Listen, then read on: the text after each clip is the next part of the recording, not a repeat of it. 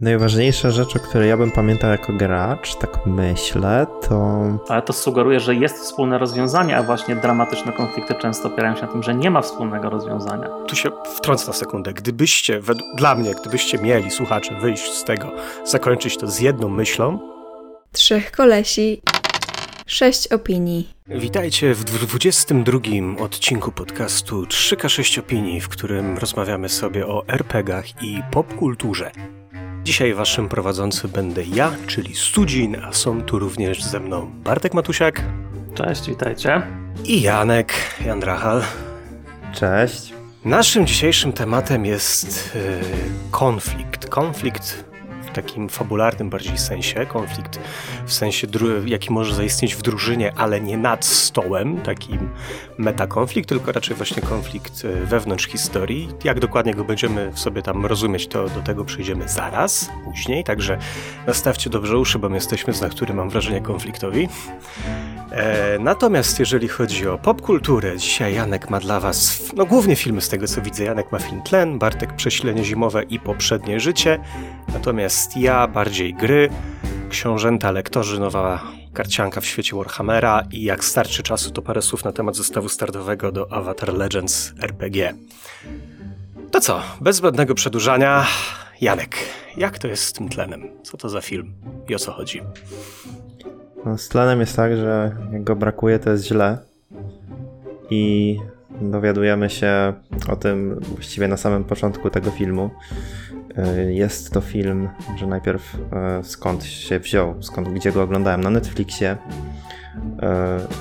krót, krótki film, bo nie, nie będziecie przed nim siedzieli 3 godziny.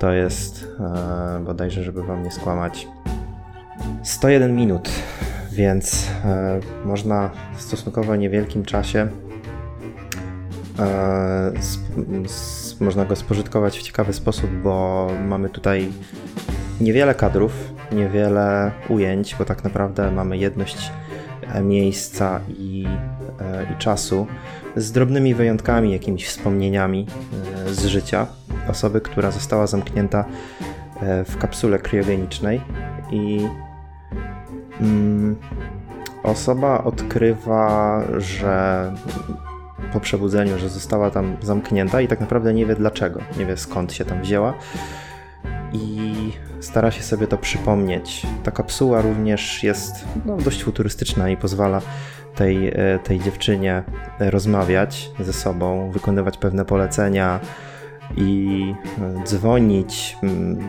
czy też e, zdradzać jakiś stan aktualnej kapsuły, stan aktualny życia. E, no i okazuje się, że właśnie tego tlenu jest całkiem mało i prawdopodobnie nie wystarczy do, e, do przeżycia, żeby osiągnąć ten cel, jaki kapsuła czy osoba ma do, do osiągnięcia, czy przeżyć, czy zostać wyleczona, czy jakaś, no nie wiadomo do końca o co chodzi i, i czemu ta osoba w tej, w tej kapsule się znalazła. No i właśnie to odkrywa, zadając różnego rodzaju pytania, wykonując różnego rodzaju telefony i no i cóż, znajduje się tutaj, znajdziecie tutaj plot twist, znajdziecie tutaj e, wiele ciekawych e, problemów, z jakimi ta, ta osoba się, e, się spotyka i boryka.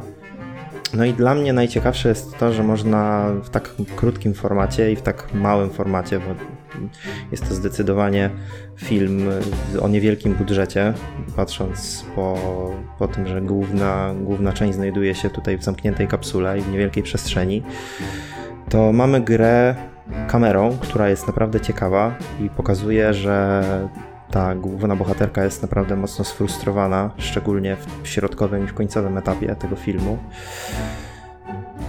I mi się osobiście podobała gra aktorska, bo byłem w stanie poczuć, że ta osoba faktycznie znajduje się w trudnej sytuacji. Także jest to film na pewno warty obejrzenia i no jest to fajna inwestycja czasowa, jak dla mnie. E, jest to film wyreżyserowany przez Aleksander Aj, Aja się, się pisze. E, aktorka Pozwólcie, że spojrzę. Melanie Laurent, to już podpowiem, bo akurat to sprawdzałem, to jest ta, która, jeżeli ktoś oglądał Bankarty Wojny, to to ona grała właścicielka tego kina, gdzie dochodzi do próby zamachu na Hitlera. Szoszane. Zgadza się. Tak, tak, I, tak. I naprawdę, naprawdę daje sobie fajnie radę w tym filmie. A gatunkowo co to właściwie jest? To jest jakiś taki To jest- dramat, czy bardziej thriller? Dramat, dramat sci-fi. Znaczy, Okej. właściwie to jest trochę nawiązuje do e, naszej poprzedniej rozmowy z poprzedniego odcinku, czyli, e, czyli sci-fi po prostu, który opowiada faktycznie o, e, o tym, o czym powinno sci-fi opowiadać, czyli o problemie człowieka, który zmierzył się z współczesną technologią, więc to jest właśnie takie typowe sci-fi. Okej, czyli ta kapsuła to nie jest tylko taki gimmick jako pułapka na bohaterkę, tylko faktycznie ta technologia tam gdzieś odgrywa jakąś rolę. Tak, odgrywa kluczową rolę. No to super, jestem zaciekawiony. Tak, ja powiem, mam ciarki na plecach, kiedy sobie wyobrażam taką sytuację, jak tutaj jest przedstawiona. E, kojarzy mi się trochę, jeżeli chodzi o format, e, co, no nie sci-fi to jest i tam to zdecydowanie też nie jest thriller, tylko właśnie typowy dramat, ale nie wiem, czy oglądałeś Lock z Tomem? To jest film, w którym tak, on jedzie Tom z- Hardy jedzie samochodem i, i rozmawia wir- przez telefon. beton na budowie. tak, to Chyba jest nie bardzo widziałem. dobry film. No to polecam też. To jest faktycznie świetne kino jednego aktora e, i Tak. jednego miejsca. Się To mówi, no, właśnie te tu filmy, mamy, Mhm. tu mamy coś podobnego właśnie, nie? mówi się, że to są filmy przegadane. Jeżeli są dobrze według mnie przegadane, to to wcale nie jest wada. O za czym się gada. No tutaj gadają o fajnych rzeczach, więc No dobra, czyli tlen na Netflixie nie za długi, warto, Janek mówi, poświęcić trochę, trochę czasu i się zapoznać. Nie wiem, czy się skuszę osobiście, bo tak jak mówię, mam, czuję jakiś dyskomfort na samą myśl o tym, ale, ale zobaczymy. E, Przejdźmy ja właśnie, ja Mhm. właśnie wczoraj, e, wczoraj go oglądałem drugi raz, bo uznałem, że może warto, skoro jest to tak niewielka inwestycja czasowa, to nawet jak oglądałem go drugi raz, to odkrywałem różne nowe rzeczy, E, także tak, mi się podobał i, To i nawet... faktycznie jest takie klaustrofobiczne, że jak ktoś nie lubi, to może jednak nie powinien oglądać, czy na luzie raczej? Myślę, że myślę, że tak. To myślę, że to zależy trochę od tego, jak odczuwacie i odbieracie kino, bo ja osobiście bardzo się bardzo się zanurzam mocno w świecie, który oglądam e, na ekranie. Natomiast no wiem, że są ludzie, którzy bardzo bardziej podchodzą z dystansem do No tak, ale bardziej chodzi mi o to, czy te obrazków. zdjęcia, które są tam kręcone, są takie właśnie klaustrofobiczne z założenia. Okej. Tak. No dobra, słuchajcie, w takim razie przejdziemy do, do RPGów. Czyli do konfliktu. Tutaj tym razem pozwolę sobie zająć chwilę na samym starcie, żeby pokrótce powiedzieć, jak będziemy rozumieli konflikt na potrzeby tej dyskusji. A konflikt będziemy w dużym skrócie rozumieli tak, że e, pomiędzy graczami oczywiście, e, pomiędzy postaciami graczy, tak, już się poprawiam, nie pomiędzy graczami, e, że jedna postać chce A, druga postać chce B i to A i B nie może ze sobą współistnieć, a nie przynajmniej nie w takiej w takiej formie, w jakiej na początku jest założone. I zaraz ktoś zauważy, że takich konfliktów jest całe mnóstwo na sesji. I to jest prawda, bo tak naprawdę każde dogadanie się, w jaki sposób chcemy coś zrobić, to jest taki mały konflikt, który jest z miejsca rozwiązywany poprzez po prostu ustalenie, dobrze, zrobimy po twojemu, albo zrobimy jakąś wypadkową. Te raczej sobie pominiemy, skupimy się na tych, kiedy ten problem nie jest tak łatwo rozwiązywalny, kiedy to prawdopodobnie będzie się przeciągało na kilka scen, albo kiedy tam paroma zdaniami e, nie będziemy w stanie mm, go, go zakończyć. Więc taka jest nasza krótka definicja konfliktu. E, no i teraz tutaj pytanie otwarte do Was przed chwilą mówił Janek, więc zacznę od Bartka. E, dlaczego warto sięgać po konflikt? Bo czy warto? To to jest trochę tendencyjne, to może in, innym razem, ale załóżmy, że warto. Tak, to dlaczego? od tendencyjnego pytania. Konflikt taki, dlaczego? To będzie jak zwykle zależało od preferencji graczy. Konflikt to jest moim zdaniem najbardziej ryzykowny sposób prowadzenia sesji. Najłatwiej to źle zrobić i zagrożeń będzie sporo. O tych zagrożeniach pewnie pogadamy sobie trochę później. Ja osobiście nie mam nic przeciwko, ale trzeba do tego moim zdaniem podchodzić z pewną dozą ostrożności. Ale e, taki konflikt między postaciami graczy ma też swoje plusy i, może faktycznie warto czasami dać mu szansę. E, To, co mi pierwsze przychodzi do głowy, to jest to, że granie przeciwko prawdziwej osobie, która siedzi z nami przy stole i e, myśli i kombinuje i nie jest tylko jednym z tam wielu odprysków mistrza gry czy wikwitem jakiejś mechaniki, no to jest granie na trochę innym poziomie. Jest oczywiście trudniejsze, ale jest to pewnego rodzaju wyzwanie, rywalizacja i jak ktoś lubi takie granie e, kompetytywne, to można się przy tym naprawdę fajnie bawić. Także ten aspekt rywalizacji tutaj no, zasługuje na uwagę. Tak, czyli, bo rywalizacja jest z natury, mam wrażenie, taka dosyć motywująca. Nawet pamiętam w takich teoriach. Tak, nawet w jednym e, z technik planowania, na przykład, tutaj powiem ze swojego wykształcenia, rzadko mam okazję z niego skorzystać, że na przykład czasami montaż niektórych elementów na linii produkcyjnej organizuje się w taki sposób, e, żebyś widział, co robi pracownik obok, bo to tworzy pewną naturalną rywalizację, która w pewien sposób ich nakręca i motywuje do tam dokładniejszej czy, czy szybszej pracy. I, tak, I konflikt no, właśnie... to pewnie jednak mamy inne cele niż wydajność graczy przy stole, tak, tak, ale tak, tak, zgadzam się.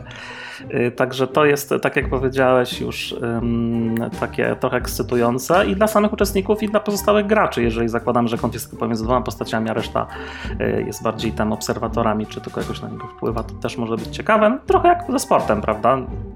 Mhm. Mało nas ekscytuje y, osoba, która walczy tam, nie wiem, z naturą, bo się wspina na jakąś górę, a, a bardziej jednak sporty, gdzie y, człowiek z człowiekiem rywalizują i mam wrażenie na sesjach jest dość podobnie. Także trochę ekscytacja, y, trochę napięcia też jest więcej, no bo takie starcie z drugą osobą mniej bądź bardziej agresywne też no, buduje większe napięcie niż w przypadku tylko jakiegoś tam rzutu kością. Co jeszcze? Jeżeli chcemy, żeby ten konflikt fabularnie był jakimś ważnym albo nawet centralnym elementem naszej historii, to jak go wpleciemy w dwie postacie kontrolowane przez graczy, to mamy gwarancję, że ten konflikt będzie często na pierwszym planie. No bo umówmy się, większość scen na sesji to będą sesje z udziałem graczy, więc jeżeli ten konflikt jest pomiędzy postacią gracza a jakimś tam zewnętrznym czynnikiem, to, to będzie mniej przestrzeni na sesji, żeby on się pojawiał, a jak to jest gracz versus gracz czy postać versus postać, no to automatycznie tej przestrzeni ten konflikt, jego eksploracji jest więcej więcej. Tak, i wtedy gracze będą sami sobie trochę jakby pod, podbijać stawki. Nim trochę to zdejmuje z nas jako prowadzących powiedzmy tą, tą odpowiedzialność, znaczy odpowiedzialność, no może nie odpowiedzialność, ale to jest kolej rzecz, którą musimy się mniej przejmować, że będzie mało ekscytujące, bo oni sami się będą wzajemnie nakręcać. W pewnym sensie. Trochę tak. I jeszcze jedna rzecz, e, moim zdaniem dość ciekawa, to jest to, że ponieważ ta postać drugiego gracza jest trochę naszym antagonistą, jeżeli ten konflikt jest dość centralny fabularnie, to mamy dość unikalną okazję, żeby bardziej empatyzować z tym antagonistą, który jak e, jest NPC-em albo w ogóle jakąś taką bliżej nieokreśloną rzeczą, to, no to ciężko tak naprawdę z nim empatyzować, bo on wraca od czasu do czasu, nie mamy za bardzo w niego wglądu. E, poza pewnymi momentami, e, to jak to jest drugi gracz, to automatycznie jakoś e, to próba zrozumienia, niekoniecznie zgodzenia się z tą drugą osobą jest silniejsza. Także fajniej często wybrzmiewają antagoniści w cudzysłowie oczywiście, bo to nie musi być zaraz jakaś bezpośrednia walka o coś, ale fajnie wybrzmiewają inne perspektywy, inne motywacje, kiedy one się znajdują w kontroli innego gracza. Mhm. No i myślę, że możemy też w ciekawszy sposób obserwować, czy właściwie cały czas obserwować e, drogę i przemianę tej postaci. No bo wiadomo, że w każdym, w każdym konflikcie. Postaci. Tak, tak ale jeśli ja jestem e, wewnątrz tego konfliktu, powiedzmy, i mam konflikt z jakimś innym graczem, to mogę właśnie obserwować zmianę tej, tej drugiej postaci, tak jak ona się zmienia i dostosować do tego jakieś swoje wybory. Natomiast z antagonistą, który jest NPC-em, trochę jest trudniej to robić, tak jak wspomniałeś, bo, bo on jest nie zawsze. E, I wydaje mi się, jest jeszcze jedna taka rzecz, która, mm, która daje fajne możliwości mistrzowi gry.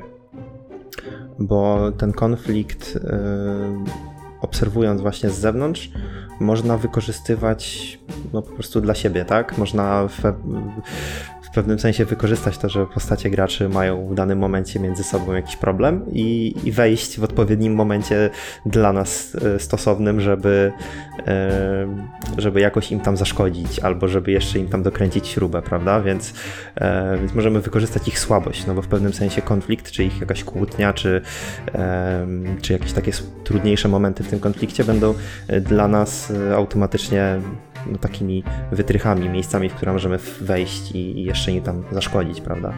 No to pytanie, czy chcemy im bardziej szkodzić, bo to też jak gracze sobie świetnie radzą z tego konfliktu, to nie wykorzystywał tego jako słabości e, graczy, żeby im tam dodatkowo chodzi dowalić, raczej wprowadzić. Chodzi mi o coś innego. Chodzi mi o to, że Chodzi mi o to, że jeśli, jeśli mamy jakiegoś centralnego antagonista w, w scenariuszu, który y, nie jest antagonist, który jest jakimś, jakimś NPC-em, tak, który jeszcze y, jest antagonistą po stronie mistrza gry, no to często jest tak, że, wy, że ci antagoniści wykorzystują jakieś słabości postaci, więc jeżeli zauważy, że słabością jest ich wzajemna relacja, to może ją wykorzystać po prostu dla siebie, prawda? Mhm, pewnie. Zakładając, że to ten konflikt nie jest główną centrum fabuły, bo to moim zdaniem konflikt powinien być jeden aż nadto wystarczy.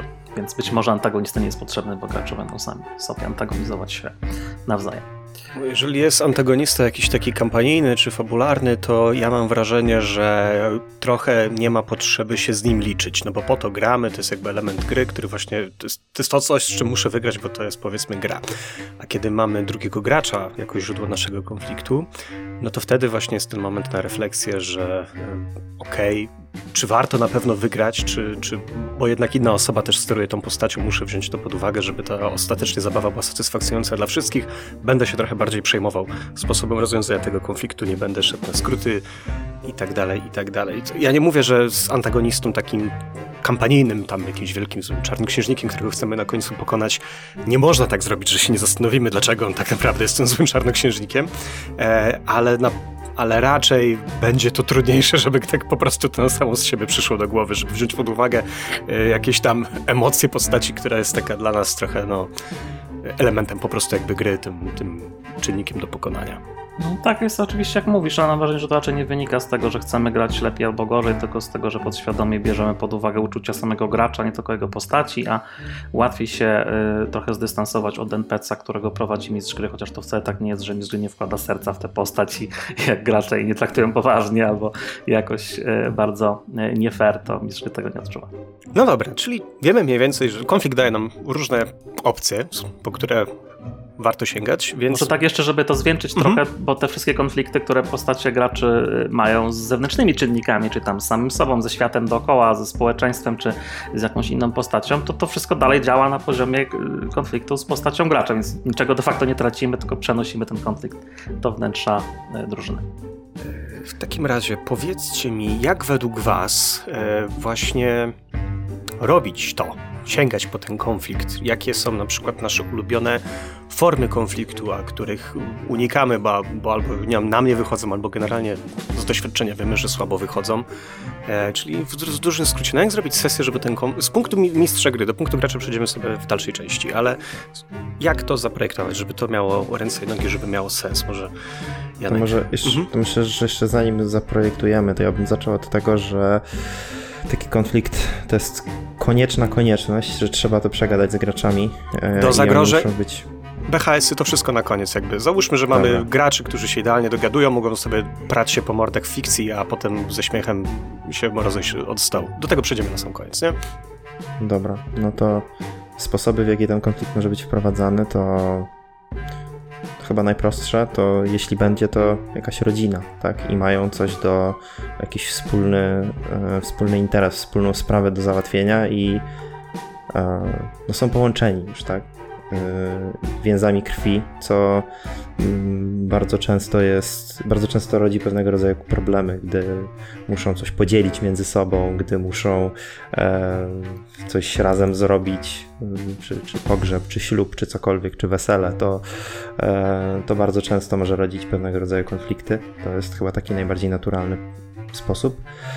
E, wszelkiego rodzaju wspólne przestrzenie, czyli więzienia, czyli jakieś zakłady pracy, w których ludzie razem są. To są dla mnie też takie naturalne miejsca, w których te konflikty mogą występować, czyli wszystkie te miejsca, które łączą dużo ludzi ze sobą. E, i ci ludzie muszą tam razem być. Chyba na ten moment tyle, ale jak coś sobie przypomnę, to powiem więcej. A unikasz czegoś konkretnego? Wiesz co, ja rzadko ogólnie wprowadzam takie konflikty dla graczy, wydaje mi się.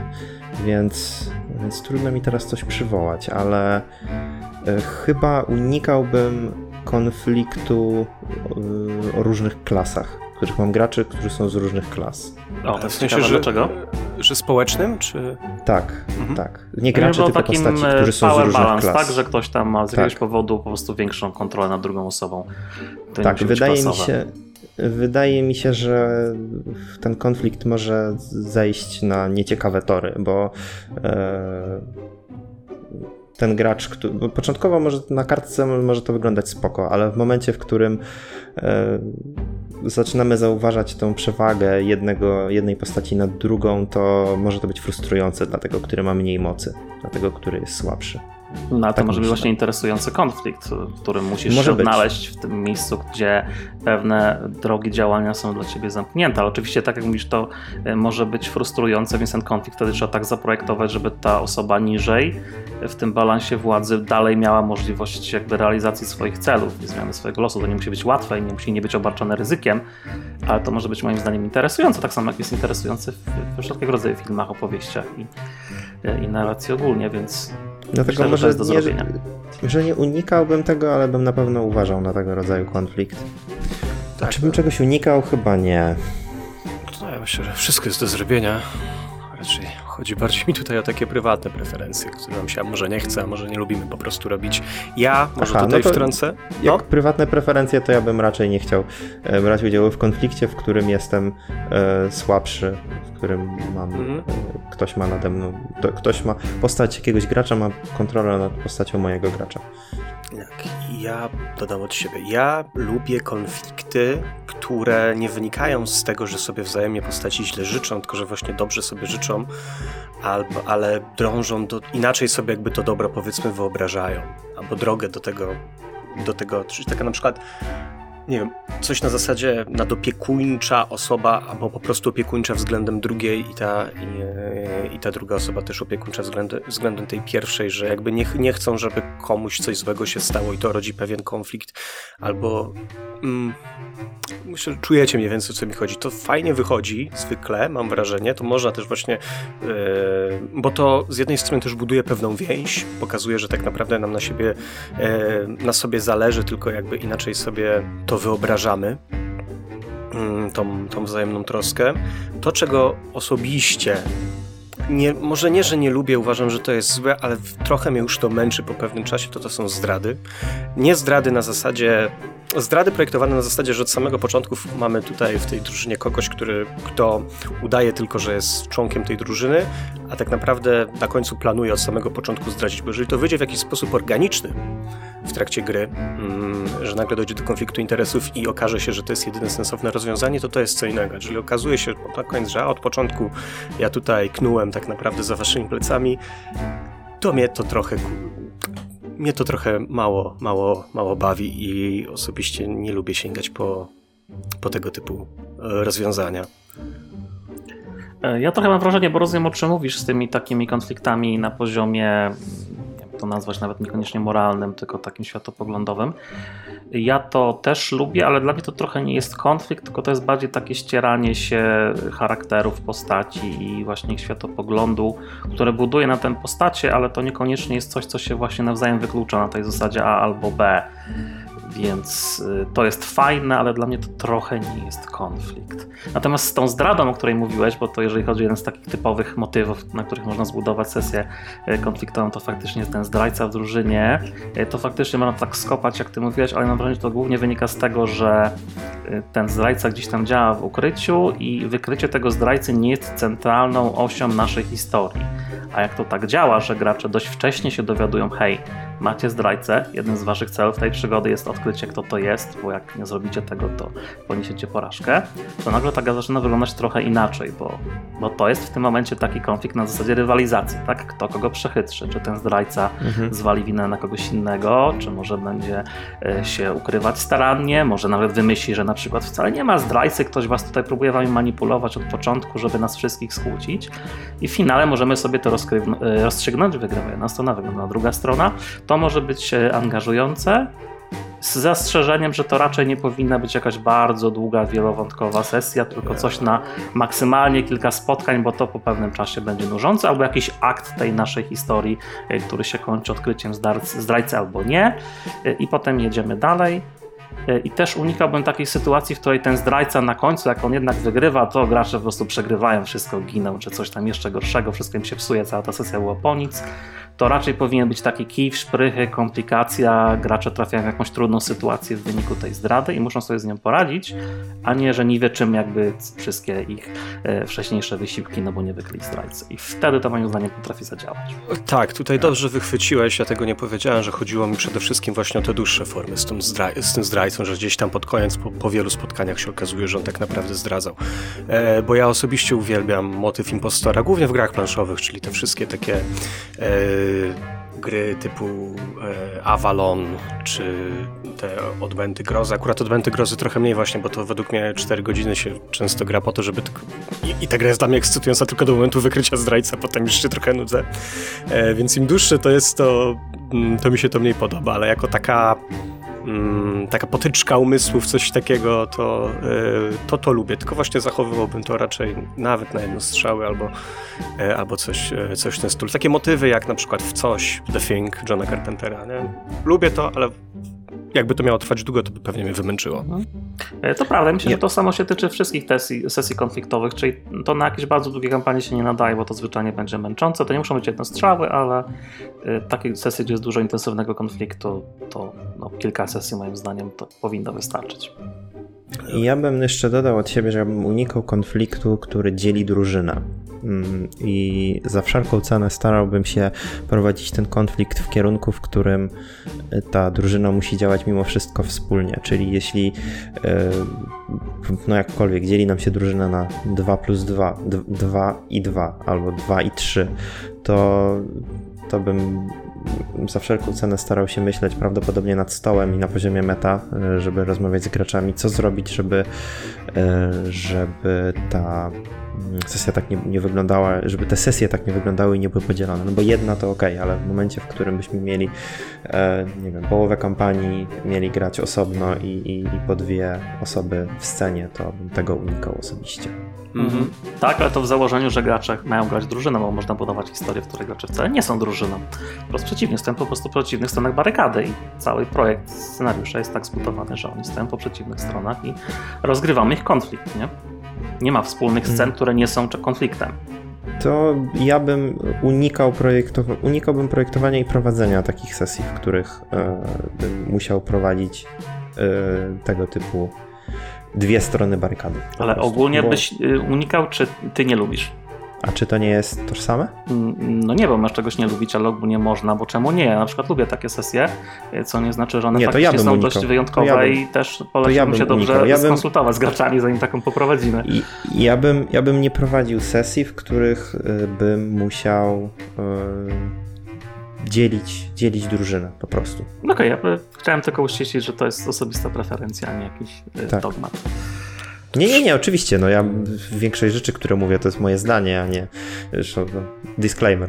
Wszystko tutaj jest, są nasze osobiste preferencje. także- Ale no, Ja nie, nie, mówię, nie mówię nikomu, jak ma żyć. Absolutnie. no. Mm. Bartek, to jeszcze, jakie są twoje ulubione konflikty? Jak to ciekawie Yy, zrobić? Dobra, czyli takie motywy usłyszałem. konfliktowe, tak? No to ten, tego zdrajcę to już e, omówiliśmy, y, to można zrobić moim zdaniem całkiem sprawnie, tylko trzeba wiedzieć jak.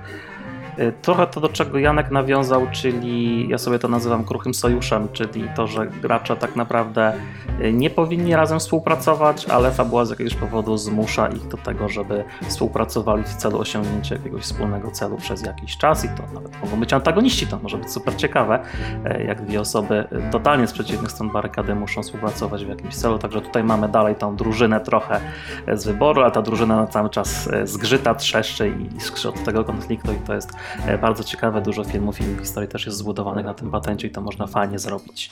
Baldur's Gate 3 na przykład, żeby daleko nie patrzeć. E, Trochę tak, chociaż tam mimo wszystko to są takie po prostu różne charaktery, e, czyli to jest bardziej taka pikantność drużyny, no ale można sobie dosłownie zrobić historię o, nie wiem, e, żołnierzach z wojny secesyjnej, jeden jest unionistą, e, a drugi jest południowcem i razem muszą coś zrobić nagle, nie? E, I to e, może fajnie zagrać. Takie osoby, które kompletnie nie mogą się ze sobą dogadać, przynajmniej na początku i, e, i może ta historia w jakiś sposób ich zmieni. Albo Bluebird's Bride, gdzie mamy różne części osobowości i walczą tak naprawdę o tytułową pannę młodą i każdy walczy w inną stronę, prawda? każda część osobowości walczy w inną stronę. Tak, no to już taki schizofreniczny przykład, ale tak, to, to jest to samo. Czyli e, O systemach zaraz wspomnimy. Mhm. E, Dobra, no to kolejny taki typowy ma to jest po prostu zwykła rywalizacja, tak? Czyli drugi gracz, czy tam postać drugiego gracza jest naszym rywalem w czymś tam i po prostu e, chcemy pokazać, kto jest lepszy, nie? To może być walka na przykład o, o serce jakiejś osoby, e, a może to być rywalizacja, nie wiem, sportowa, e, jakiś turniej, nie wiem, jesteśmy rajdowcami i rywaliz- rywalizujemy ze sobą miano tego, kto jest najlepszy, także e, tutaj mamy czysty antagonizm, ale nie taki destruktywny, nie chodzi o to, żeby zniszczyć drugą osobę, no, przynajmniej raczej nie powinno, ale no, zwycięzca jest jeden, tak, ktoś jest lepszy, ktoś odnosi porażkę, także tą rywalizacją można się fajnie bawić. E, Co jeszcze? Konflikty moralne, czyli e, znowu taka typowa pożywka e, archetypicznych opowieści. Dwie osoby, które mają zupełnie inny światopogląd moralnie. Trzeba rozstrzygnąć jakiś dylemat. Każdy chciałby zrobić to inaczej i no, czyjeś będzie na wierzchu. Tak, ktoś kogoś może przekona, może znajdą jakąś trzecią drogę, ale no, te ich światopoglądy są nie do pogodzenia, bo ktoś uważa, że ktoś zasługuje na śmierć, a ktoś drugi, że zasługuje na przebaczenie i oboje mają wpływ na życie bądź śmierć tej osoby. E, Dylematami moralnymi się można fajnie bawić, bo to daje dużo paliwa do, do konwersacji po prostu. To nie jest wtedy taki konflikt Mhm. najczęściej fizyczny, tylko konflikt na argumenty czy emocje. Tak, tylko tu, tutaj trzeba według mnie odpowiednio zaprojektować postaci pod to. Do tego Zdecydowanie. sobie tam w, przy, przy graczach, ale tak jak najbardziej.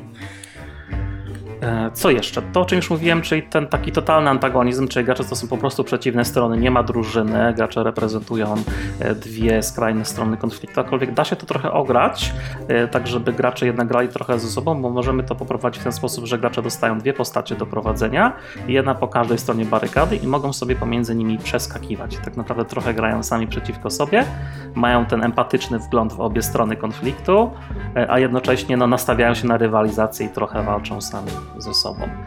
To da się dobrze zrobić. E, Grałem kiedyś taką sesję w Vampira i mm, to może zadziałać całkiem sprawnie. Jesteśmy oczywiście w stanie trochę na tym poziomie meta się odseparować od e, drugiej postaci i nie wykorzystywać pełnej wiedzy, której my byśmy nie mieli.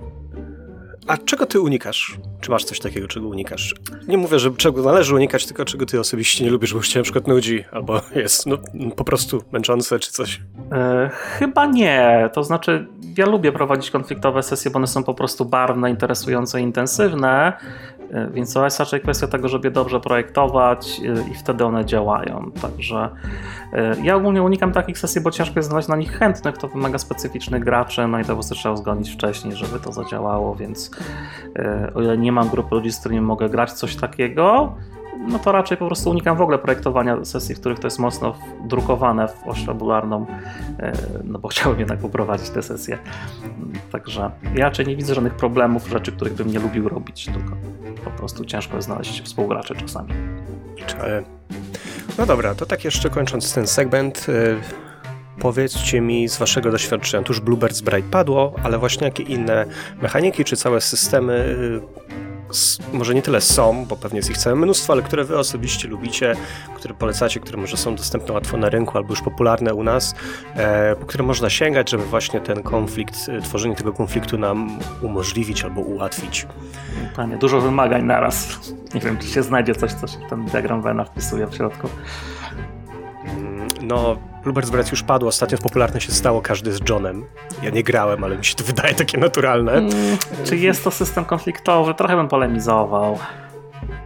E, To jest system, w którym trochę nie ma stawek, tylko to jest tak naprawdę każdy ciągnie w swoją stronę i zobaczymy, co z tego wyjdzie. Ale to chyba nie jest dla mnie trochę taki klasyczny konflikt, w którym faktycznie każdemu zależy na tym, żeby coś swojego uzyskać. Ja nie wiem. To ja bym, ja bym powiedział, że takim naturalnym wyborem jest, y, są okolice mutanta i ogólnie szero, szeroko rozumianego post-apo, dlatego że tam bardzo często postacie, no, mimo wszystko konkurują ze sobą z uwagi na to, w jak trudnej sytuacji się znajdują. I to jest już wdrukowane jakby w ten, w ten schemat światów postapokaliptycznych. I ilekroć grałem w Neuroshima, to ten konflikt bardzo często wychodził naturalnie. Niekoniecznie z uwagi na zaprojektowany taki czy inny scenariusz. Okej, okay. a to jest kwestia settingu, nie? A nie, nie mechaniki Tak. bardziej. No, tak, tak, no to w każdym settingu można zrobić konflikt, tylko trzeba go dopasować do konwencji tego settingu. No wiadomo, że w postapo to jest konflikt o pewne rzeczy typowe, czyli o zasoby chociażby. Równie dobrze może być to komedia romantyczna i też może być konflikt, tylko coś innego, nie? To prawda, ale niektóre pra... ma- mają to bardziej wdrukowane w DNA niż inne, mam takie wrażenie. Gdzie niegdzie to będzie takie wprost natu naturalne. Ja nie wiem właśnie, czy ten przywołany wampir, wcześniej o nim myślałem, ale wydaje mi się takim całkiem fajnym e, motywem, bo dla mnie przynajmniej wampir jest takim systemem, w którym trochę właśnie ostatecznie chodzi o to, że ścieramy się, kto będzie bardziej na wierzchu. Tak go postrzegam i, i to w naturalny sposób tworzy. Ja wiem, że tam idea jest taka, żeby grać swoją koterią całą i ta koteria raczej powinna mieć. To jest beznadziejna idea, której nie lubię w wampirze. Właśnie No to jest właśnie. wymuszone trochę tym, że w wampirze musi być klasyczna drużyna, to zupełnie nie pasuje do, do wampira, który jest takim po prostu chwilowym sojuszem z przypadku, bo koledzy mogą mi pomóc zrobić coś, co jest dla mnie ważne. Mi też się coś takiego właśnie kojarzy w ten sposób, że, że to nie powinno tak być. Tak samo jak na przykład, tutaj polecę już starociom, ale yy, to jest cholernie drogie, jeżeli ktoś chce mieć fizyczną kopię, ale Dzieci Rogatego Szczura do Warhammera, gdzie gramy z kawianami. To jest jakby idea jest taka, że jesteście drużyną, która z jakiegoś niewiadomego powodu po prostu jest ze sobą, ale tak naprawdę każdy tylko myśli o tym, jak tam sobie wbić ten, e, ten nóż w plecy. E, No jest jakby idealnym settingiem, który w zasadzie narzuca nam ten konflikt, bo wtedy nienaturalne by było, gdyby ta drużyna nie była jakoś wewnętrznie skonfliktowana. A jedyne, co nas motywuje, to pewnie strach przed jakimś tam jeszcze innym, większym e, zagrożeniem. E, ale, to- podaję teraz takie... Jeszcze, odniosę się jeszcze do tego wampira, bo bardzo często gdzieś mi tam miga na Facebookach czy innych social mediach e, larpy w świecie wampira i wydaje mi się to taki bardzo częsty i naturalny e, wybór dla wielu larpowców. E, Mówię wrażenie, bo nie jestem larpowcem, em, dlatego że właśnie tamte konflikty no, w ciekawy sposób można wpleść, a larpy często się na tych konfliktach mimo wszystko osadzają, takie nasze wrażenie. I e, kolejnym takim wyborem, który gdzieś mi tam migał, to były okolice Legendy Pięciu Kręgów, dlatego że tam też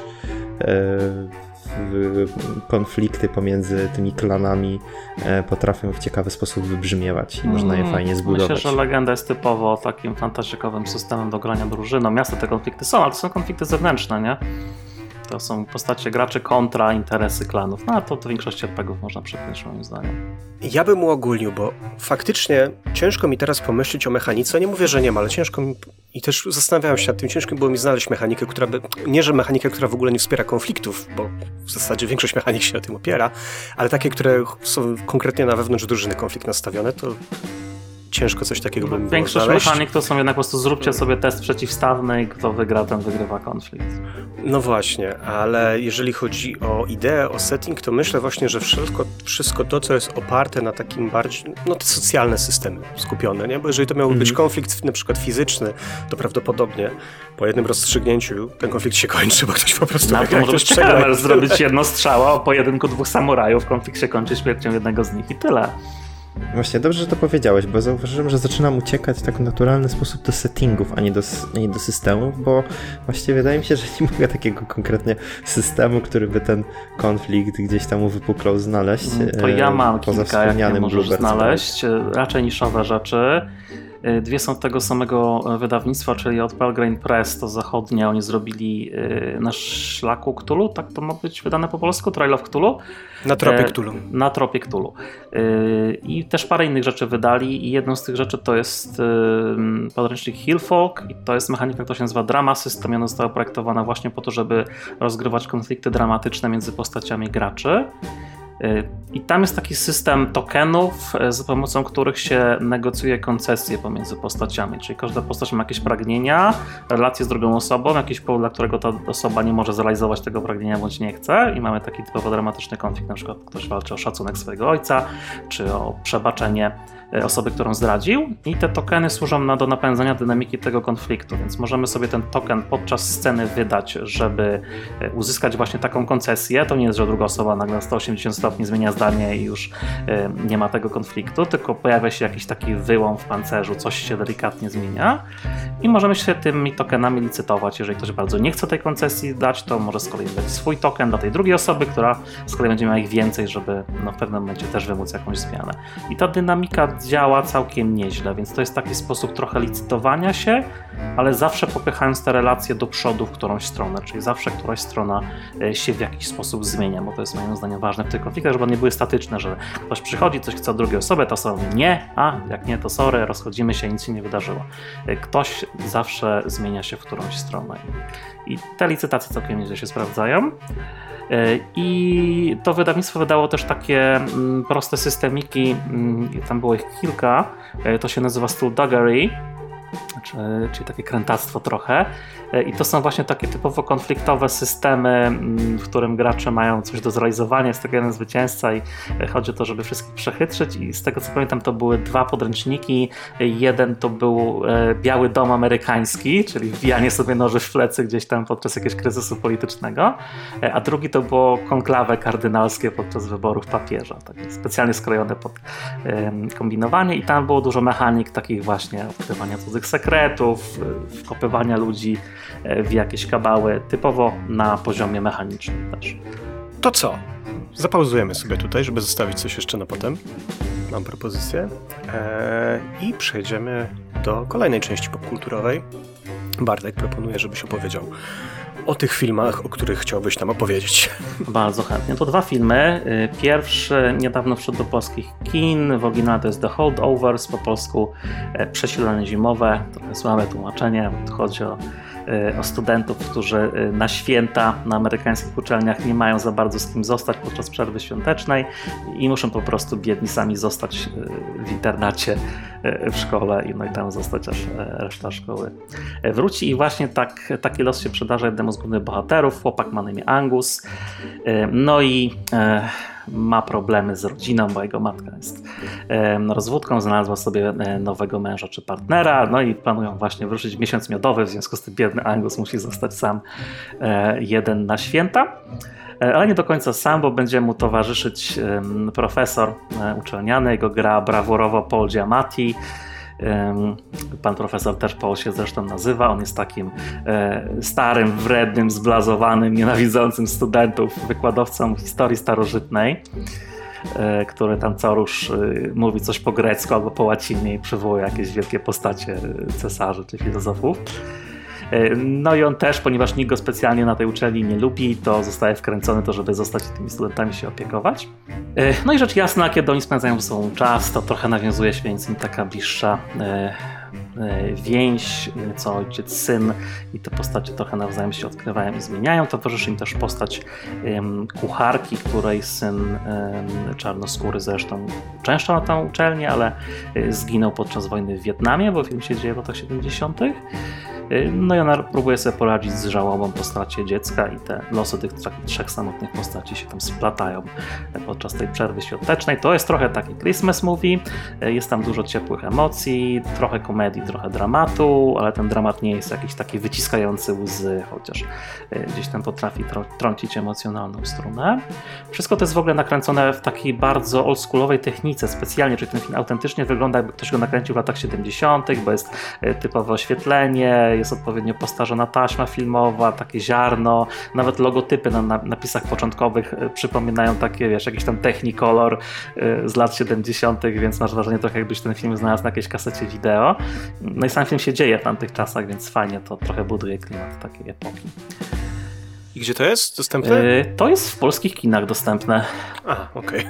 E, Ma też nominację do Oscara, z tego co pamiętam. Nie wiem, czy za najlepszy film, ale na pewno Paul Giamatti jest wyróżniony, bo jest naprawdę świetny w tej roli. Jest jednocześnie takim starym, e, właśnie zgryźliwym trochę bucem, ale nie da się go nie lubić. Nie jest taką postacią, którą na patrzysz i myślisz antagonista. Jest e, taki wielo, wieloznaczny i no, z przyjemnością się go ogląda na ekranie. I to jest takie typowe e, kino, trochę właśnie o dojrzewaniu głównie, e, takie typowo szkolne, ala Stowarzyszenie Umarłych Poetów, czy tam Good Will Hunting. Y, Więc nie jest to specjalnie nic odkrywczego, ale jest po prostu bardzo sprawnie zagrane, zrealizowane z dużą gracją, e, dużą dozą pozytywnych emocji, więc bardzo się to przyjemnie ogląda. Trochę szkoda, że wyszło po świętach w Polsce, e, bo to faktycznie dobra e, rzecz na święta, ale taki chillowy, trochę przyjemny, aczkolwiek niebanalny film. Moim zdaniem warto dać mu szansę, chociażby dla aktorów dialogów, które są tak soczyście napisane. Dużo jest tam takiej szermierki sławnej pomiędzy Angusem a jego profesorem, no więc oczywiście zbuntowanym nastolatkiem, a tamten to już nie jednego nastolatka utemperował w życiu i zaraz mu powie, jaka to była dyscyplina w Legionach Rzymskich. No, wybornie się to ogląda. Okej, a druga rzecz to jest e, no już wspaniała, e, wspaniała historia, czyli poprzednie życie, Past Lives, e, też nominowane do Oscara i to chyba nie w jednej kategorii, na pewno w kategorii najlepszy film i trochę mnie korci, żeby to był mój najlepszy film. E, To jest debiut koreańskiej reżyserki Celine Song. E, No, debiut fantastyczny. E, Past Lives to jest historia o dwójce e, Koreańczyków, Nora i Hei Sung. Oni się poznają jeszcze jako dzieciaki, chodzą do jednej szkoły w Seulu.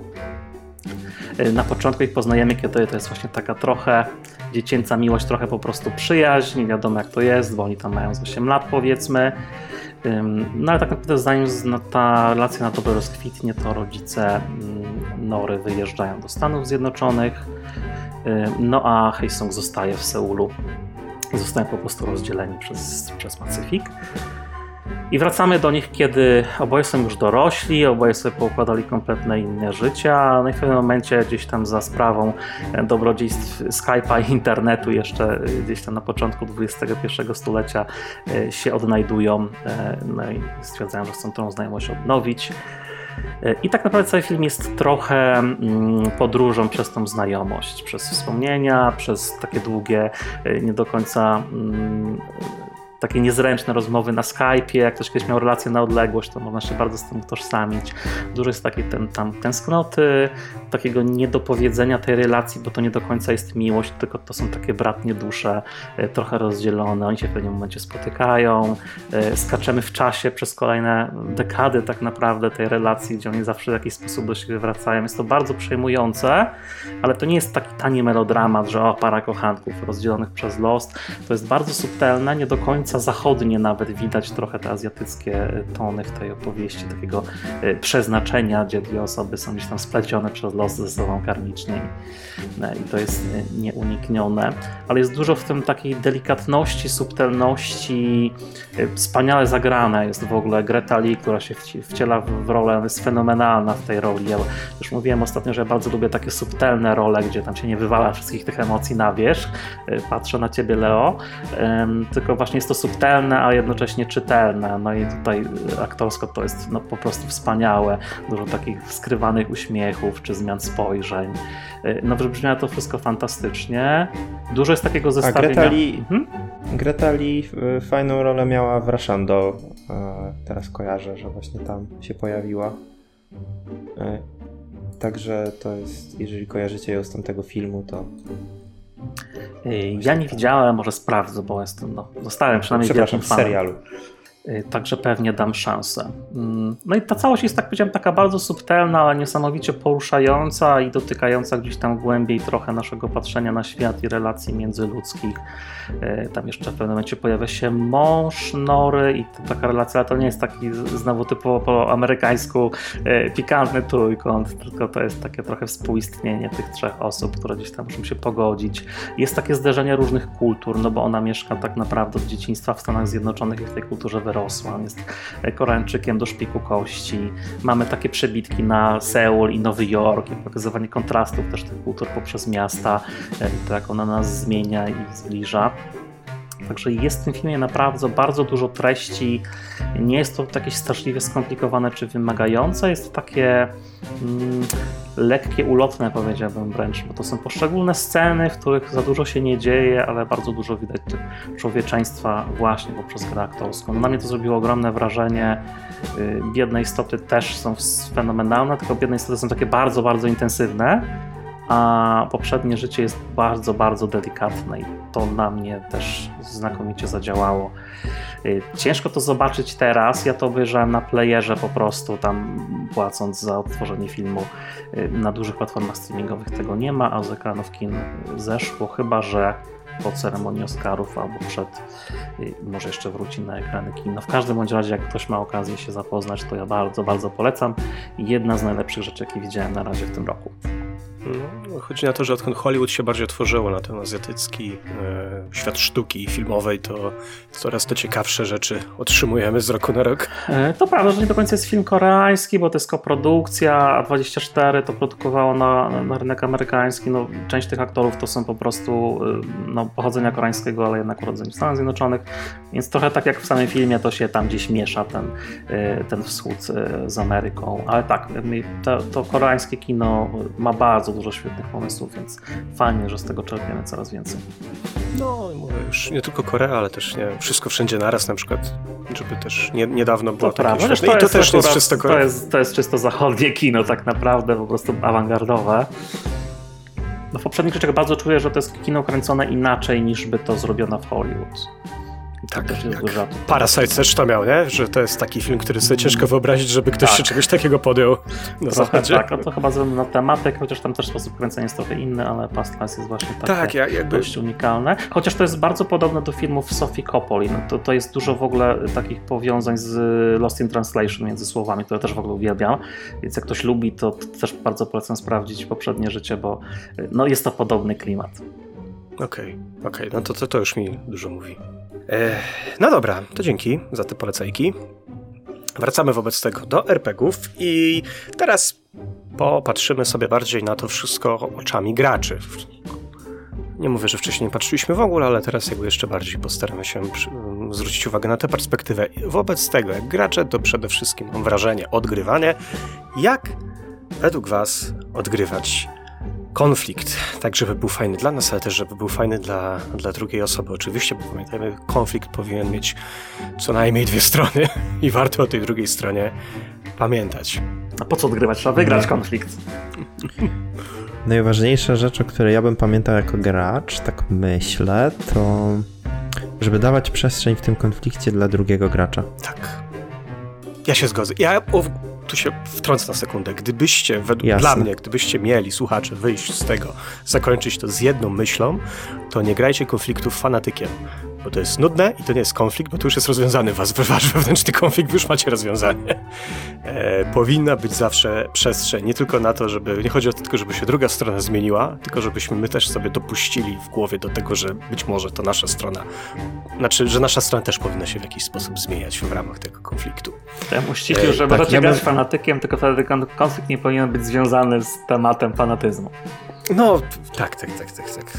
O to mi chodziło. Ja, ja bym y, właśnie, to, to, to ciekawe co powiedziałeś, bo jak ja myślę o konflikcie, to wydaje mi się, że starałbym się dawać taką przestrzeń y, dla drugiego gracza w taki sposób, że mm, on może wejść w ten mój świat on może, on może w pewnym sensie jakby takie wystawianie piłki, ja sobie to trochę tak wyobrażam jak na boisku, czyli, czyli nie gram tylko i wyłącznie po to, żeby dobyć do tej bramki i strzelić tego gola, tylko dopuszczam w sobie, w swojej grze do tego, żeby tam były jakieś luki, żeby były jakieś błędy, dlatego że yy, no ja tutaj nie wygrywam 100 y, milionów dolarów tak za wygrany mecz, nic nie wygrywam za to, że udało mi się ten konflikt wygrać poza swoją jakąś tam wewnętrzną satysfakcją, jeśli, jeśli bardzo mi na tym zależy, ale właśnie przynajmniej ja się dużo lepiej bawię, jeśli widzę, że ten konflikt jest um, osiągalny dla drugiego gracza, kiedy ten drugi gracz może w pewnym sensie ten konflikt ze mną eksplorować. Tak. Ja bym powiedział właśnie tak, że my w konfliktu nie wygrywamy w fikcji, tylko wygrywamy na stole raczej. W sensie nad mhm. stołem, wspólnie. Nie? Już o tym mówiliśmy często, że liczy się ostatecznie wygrana wspólna nad stołem. Myślę, że konflikt jest jakby naturalny, żeby o tym ponownie wspomnieć. Nie chodzi o to, żeby wygrać fikcję, bo fikcja postać może przegrać z krytesem, ale stworzy nam to jakieś takie fajne, mm, fajną taką wspólną satysfakcję, że, że udało się to poprowadzić w jakąś taką ciekawą, e, w ciekawą stronę. I to jest taki mindset, który myślę warto, warto, e, no warto siadać z takim mindsetem właśnie do stołu, bo jeżeli tego nie będzie, to, to tam bardzo szybko eskaluje i jest duża szansa, że to się przeniesie nad stół, o czym jeszcze sobie na koniec, myślę, e, parę słów powiemy. Ja bym jak trochę rozgraniczył o- to, o czym powiedziałeś, bo tak, absolutnie tak jak mówisz, e, jest, jeżeli chcemy grać konflikt fabularny, ale jeżeli to ma być konflikt rywalizacyjny, w którym faktycznie zależy na tym, żeby wygrać, żeby pokazać, że jesteśmy lepsi, to trochę inaczej to działa, bo wtedy jakby to zwycięstwo mm, jest dla nas e, przynajmniej równie ważne, jak interesująca fabuła. A jeżeli gramy fabularny konflikt, to priorytetem powinien być dla nas po prostu, żeby ten konflikt był interesujący, niezależnie od tego, kto ostatecznie w nim będzie górą. Tak, to faktycznie to są dwa osobne aspekty. E, Ja, się teraz, ja teraz mówiłem bardziej o tych, e, o tych fabularnych, to jest prawda. E, No bo często w tych fabularnych konfliktach wygrywa jakby postać lepsza fikcji, powiedzmy w pewnym sensie, a to niekoniecznie oznacza, że wygrywa, nie wiem, lepszy gracz. Generalnie ciężko mi się trochę o tym teraz mówi. No to jest, Bo- jak masz postać, która jest po prostu lepsza w fikcji, to jest słaby konflikt, no bo co to za konflikt, ktoś jest lepszy, a ktoś jest słabszy. Konflikt jest właśnie o tym, że nie wiemy, kto jest lepszy, albo kto ma rację. Tak, jak, jak w tej sytuacji dowiedzieć się, kto tutaj jest lepszy o tym. Mm, To tak naprawdę do projektowania e, konfliktów jeszcze powinniśmy wrócić na chwilkę, czyli no, żeby ten konflikt miał ten swój finał, który jest takim testem no, tego, co jest konflikt. Czy to będzie konflikt faktycznych umiejętności, to będzie konflikt ideałów, e, charakterów, co by to nie było. Musi być ten finalny moment, w którym ten konflikt się rozstrzyga i ktoś z niego wychodzi zwycięsko, a ktoś nie. Co nie znaczy, że ta druga osoba ponosi porażkę, po prostu nie wygrywa. Ja właśnie nie wiem, czy bym się. Z... Bo to się wydaje mi takim. Już wchodzimy, w kolejny temat, czyli rozwiązywanie konfliktu, ale czy konflikt zawsze, powi... znaczy albo nie, czy nawet często powinien być tak, że mamy tą zwycięską stronę, bo według mnie rozwiązanie konfliktu właśnie niekoniecznie musi oznaczać, że mamy stronę wygraną i stronę przegraną. Mogą być równie stro... dwie strony równie mało usatysfakcjonowane i to też dla mnie jest To jest Dobre rozwiązanie nudne konfliktu. fabularnie moim zdaniem. W sensie tak, to jest pragmatyczne i życiowe. E, Kompromisy, z których nikt nie wychodzi zadowolony, to dobre kompromisy, ale moim zdaniem coś takiego to nie jest ciekawa historia. Nikt nie chce słuchać historii o negocjowaniu e, zgniłego kompromisu pomiędzy dwiema sprzecznymi racjami. To któraś E, triumfuje. Myślę, że A ja myślę, się tu nie zgodzi- zgodzę. Ja No, też ale- się nie zgodzę, bo czym innym jest słuchanie czy oglądanie konfliktu na ekranie, który nie dotyczy nas, ale jeżeli konflikt dotyczy bezpośrednio mnie i ja mam ten konflikt bezpośrednio z drugim graczem i wspólnie stwierdzimy, Postacią? że jesteśmy równie, y, tak, z, z, z drugą postacią, jeżeli równo, równocześnie stwierdzimy, że tak samo przegrywamy albo tak samo wygrywamy, to może to być ciekawe, bo może być pewnego rodzaju taki niesmak i niedosyt, ale No może właśnie. też być, może też być No satysfakcja. tak, ale jeżeli Myślę, oboje tak samo wygrywacie albo przegrywacie, to że konflikt nie jest skonstruowany jako opozycja, że jedno wygrywa, drugie przegrywa. Mm, dobra, to ja ci powiem, że bardzo lubiłem e, takie partie szachów, w których wychodziłem z remisem. Były dla mnie bardzo No satysfakcjonujące tak, takie ale partia partie szachów szachów. to jest gra planszowa, a nie opowieść. Tak, ale z drugiej strony RPG, jeżeli traktujemy RPG jako opowieść, to nie jest opowieść, którą się tylko obserwuje, ale też którą się jakby doświadcza bezpośrednio. I Tak. to jest, ja wiem, gdybym miał oglądać film, albo czytać książkę, albo dowiadywać się o historii, gdzie wychodzi na końcu takie, a dogadali się i koniec, to to prawdopodobnie byłoby mało interesujące, ale jeżeli ja jestem częścią, e, to jakby satysfakcjonujące dla mnie jest właśnie dochodzenie do tego wspólnego Tak. rozwiązania. Nawet jeżeli patrząc z boku na końcu, to tak meh. A to zakłada, że droga wspólne jest- rozwiązanie jest możliwe, co znaczy, że to nie jest tak naprawdę do końca konflikt, tylko po prostu musimy się dogadać. To jest problem do rozwiązania wspólnego, a nie konflikt. No tak.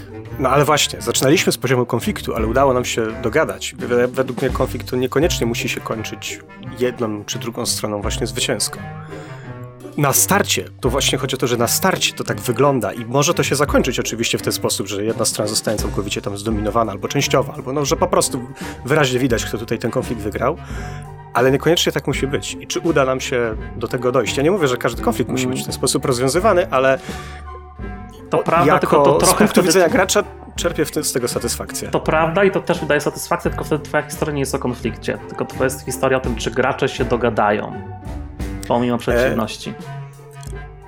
No tak, w sensie, czy znajdą rozwiązanie, znajdą wyjście z tego e, pozornego być może nawet. No tak, ale tak to jest pozorny konflikt, tak? To jest po prostu Tylko... problem do rozwiązania przez grę. A nawet nie... Nawet nie, chcę, nie chcę operować, nie mhm. chcę operować na przykładach, ale na pewno znalazło, znalazłoby się kilka takich przykładów, które mogą się zakończyć inaczej niż były początkowo planowane. Pewnie. I wydaje mi się, że RPG, jakby nawet jeżeli coś sobie zaprojektujemy i coś sobie wymyślimy, że będzie, akcja będzie przebiegała w taki sposób, jak powiedziałeś, czyli będziemy mieli historię o konflikcie, to ta historia może się oczywiście zmienić i możemy może. mieć przez połowę, przez połowę scenariusza konflikt, a potem możemy mieć na przykład wspólne wychodzenie z jakiejś trudnej sytuacji, Pewnie, w której tak, się to, to już nie jest rozwiązanie konfliktu, tylko jakby przesunięcie historii na inne tory, bo musieliśmy się adaptować albo chcieliśmy. I zamiast konfliktu gramy coś innego i to coś innego jak najbardziej może się skończyć właśnie jakimś rozwiązaniem e, kompromisowym pewnie, ale to po prostu w tym momencie już nie gramy konfliktu moim zdaniem. Według mnie właśnie rozwiązanie kompromisowe to też jest rozwiązanie konfliktu, tylko właśnie odejście od tego konfliktu jest w pewnym sensie jego, jego rozwiązaniem i nawet i z punktu widzenia gracza częściej dążę do czegoś takiego. Bo gdyby wrócimy do tego przykładu, wrócę do tego przykładu na starce daliśmy, kiedy to jest gracz kontra jakaś tam postać NPC, e, no to wtedy nie ma nie ma problemu, znaczy nie ma problemu. Bardziej naturalnie mi się wydaje, że będę chciał, żeby jednak wyszło na moje, no bo to jest ostatecznie RPG, to ma ten aspekt game i to jest gra, którym ja chcę wygrać, a ten NPC jest bardziej powiedzmy tym elementem. Polemizował, czy game oznacza, że jest zwycięzca w RPGach? Eee, znaczy, no, to jest jedna z... systemy, którymi się zarządza, yy, wpływając na fabułę. Nie? Jeden z elementów, ale czujesz, czujesz o co mi, wydaje mi się, o co mi e, chodzi. Czuję to po prostu, ja bym tego nie nazwał konfliktem, myślę, że stąd się bierze różnica, że jest definicyjna, nie? Po prostu dla mnie to jest przejście od konfliktu do czegoś innego, czyli opowieść miała być o konflikcie, ale jednak zrobiliśmy to opowieść o czymś innym e, i to też może być fajna opowieść, nie?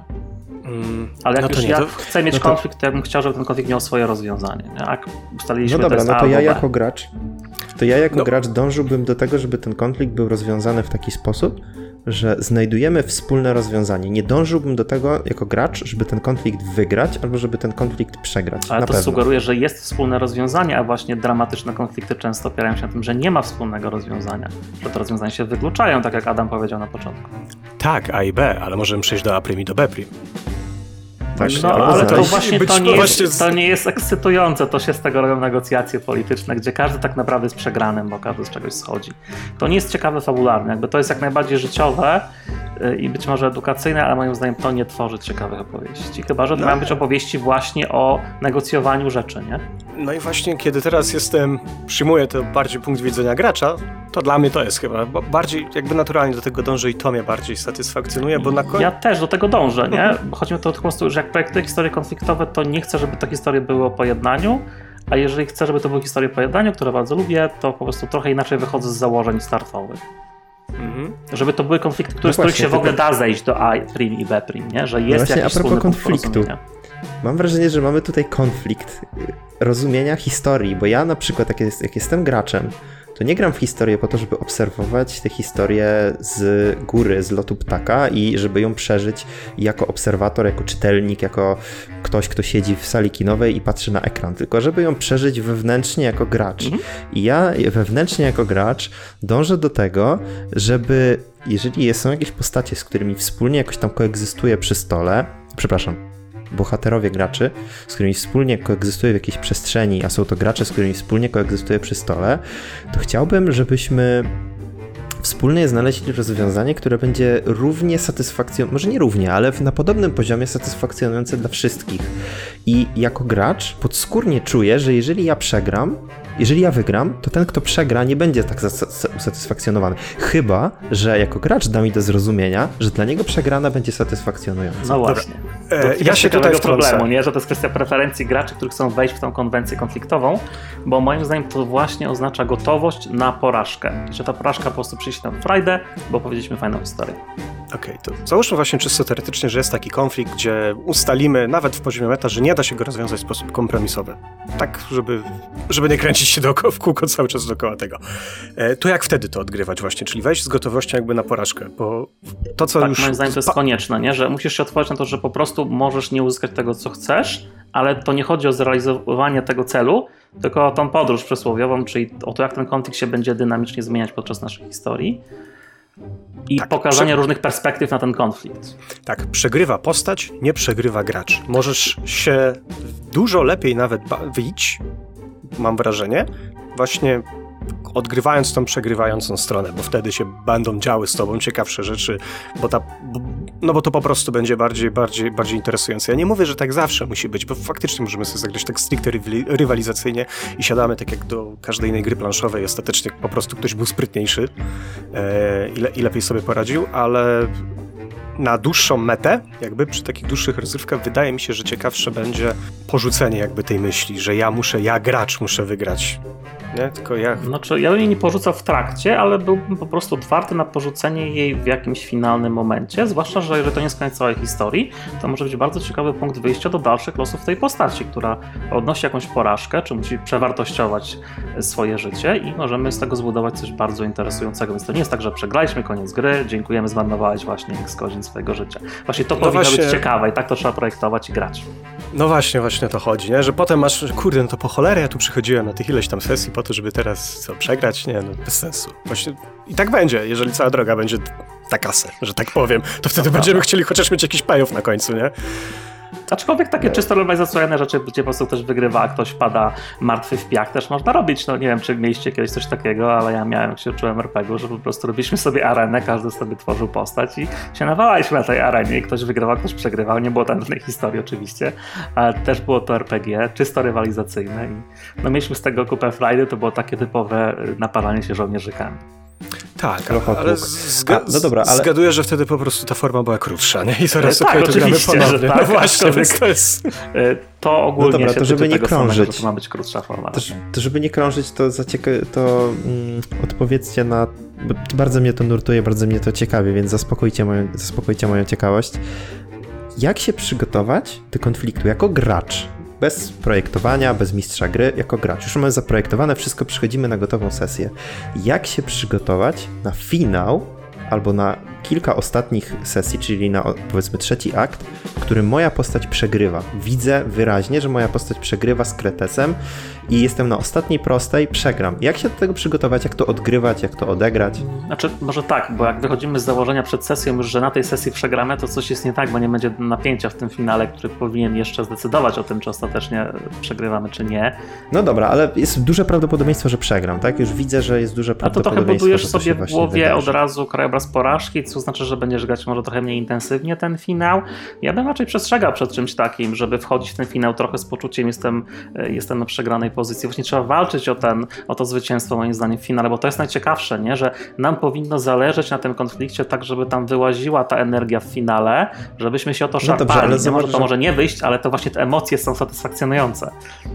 No dobrze, ale zobacz, że bardziej bardzo często, szczególnie w tych długich formach, to ta pozycja już się bardzo często kształtuje. I oczywiście można się tak y, nastawić psychicznie i mentalnie, że jeszcze mam jakieś tam szanse na wygraną, ale bardzo często jest tak, że jednak już ten kierunek gdzieś tam jest, prawda?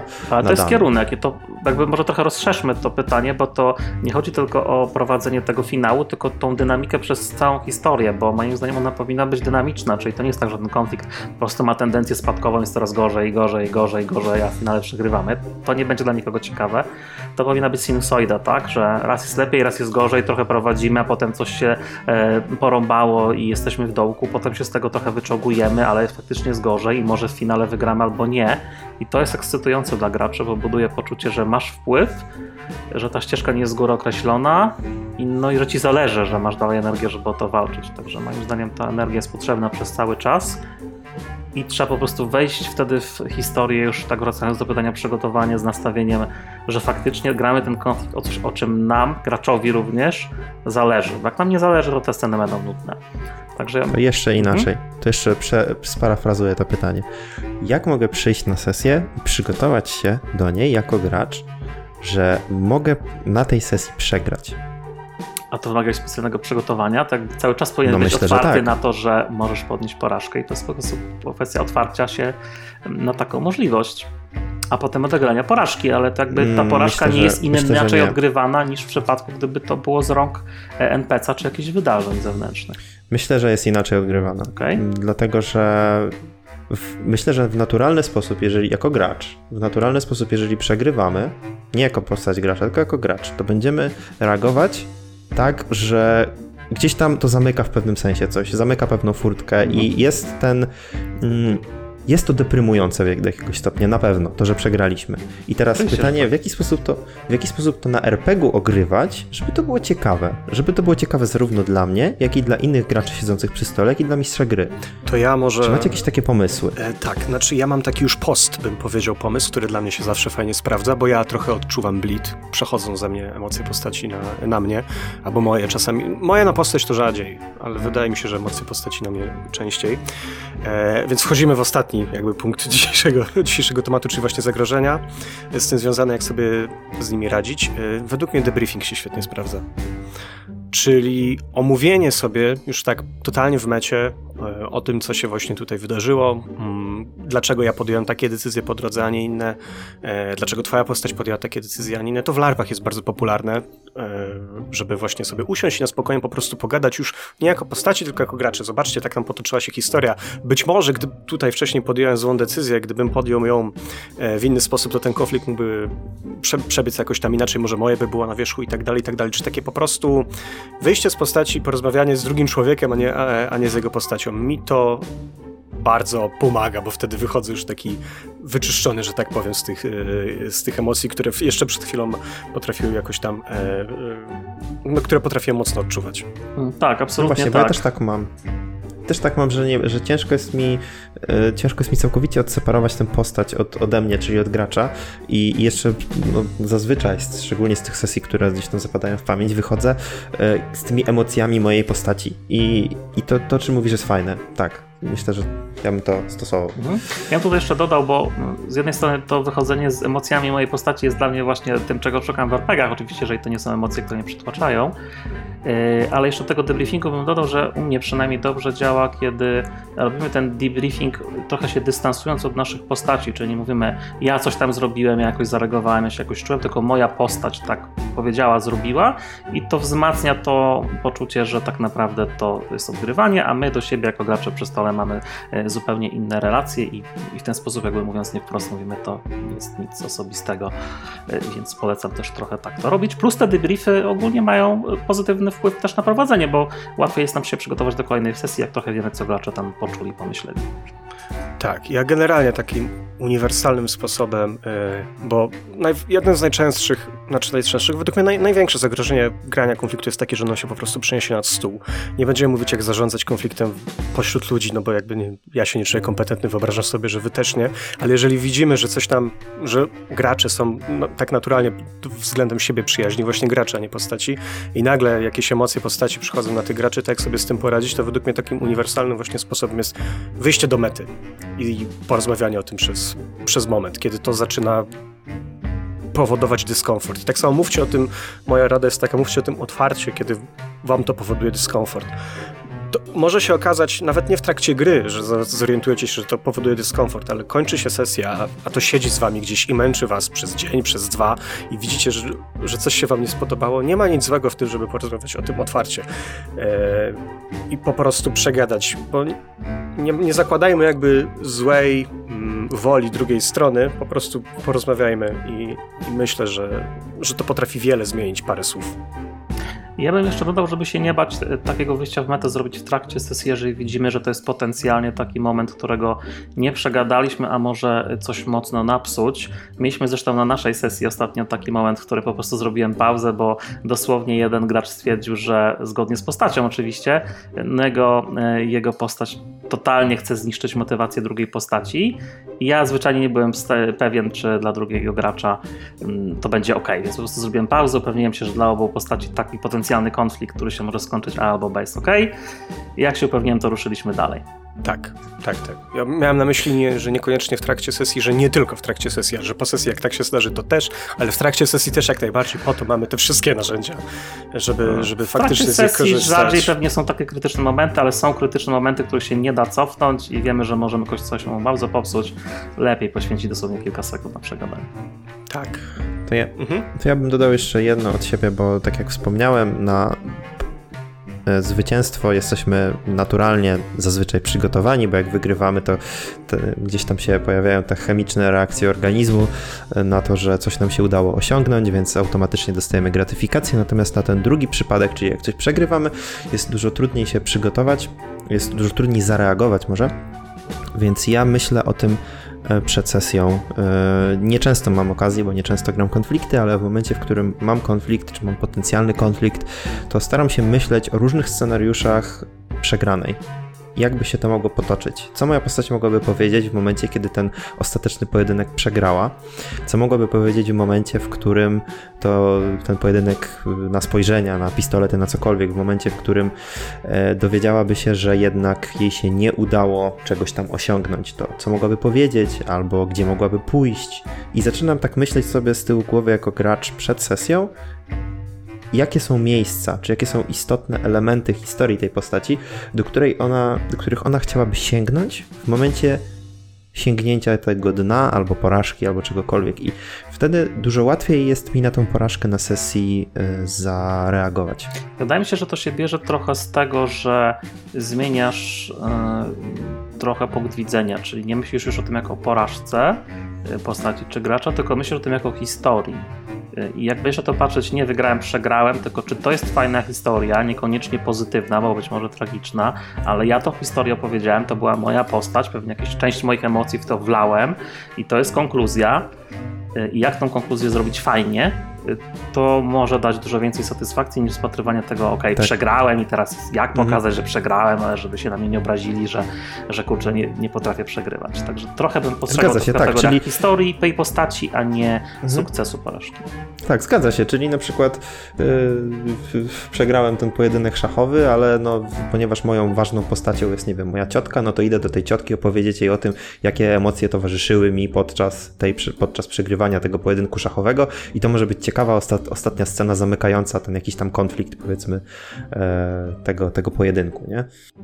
Dobra, słuchajcie, e, ja jeszcze tak na koniec. Ja czuję, że to padło gdzieś pomiędzy słowami, ale nie było powiedziane wprost, więc chciałbym tylko, żeby to też wybrzmiało. Jeżeli nie lubicie konfliktów, nie lubicie grać konfliktów, e, nie czujecie się z tym komfortowo, to absolutnie nie trzeba ich oczywiście grać. To nie jest obowiązek, to jest dosyć specyficzny rodzaj rozgrywki. Jak to nie ja, mam... ja nakazuję grać konflikty.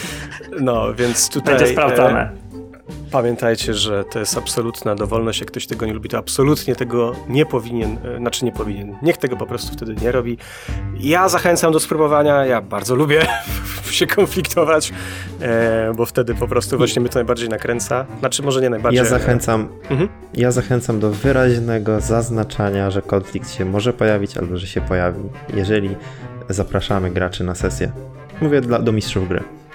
Tak, to według mnie to jest jeden z triggerów, który powinien być wpisywany, jeżeli są jakieś listy triggerów, że może być ten konflikt między graczami, bo czasami się tak gra, nawet powiedziałbym, że czasem dosyć często, że konfliktu się w ogóle nie dopuszcza, jeżeli gracze mają zbyt duży, postaci mają zbyt duży konflikt między sobą, to mistrz gry mówi, przykro mi, nie gramy tego, porzucamy ten wątek i według mnie to też jest w porządku rozwiązanie, jeżeli nie czujesz się też w ogóle dobrze prowadząc taki konflikt, e, to też jest ok. No ale nie o tym był ten odcinek, ja to tylko chciałem tak na końcu jakby zaznaczyć. E, I pozwolicie, że czy jeszcze jakieś ostatnie słowo podsumowania, bo chciałbym już przejść to ja do... Dosłownie ostatnią rzecz już bez wchodzenia, bo e, nie starczy czasu, ale zapomnieliśmy też trochę o roli mistrza gry w rozstrzyganiu tych konfliktów, bo my tu trochę jesteśmy takim arbitrem, i jak rozstrzygamy, który z naszych kolegów przy stole wygrywa, to jednak musimy w jakiś sposób zachować obiektywność i być fair wobec wszystkich uczestników historii.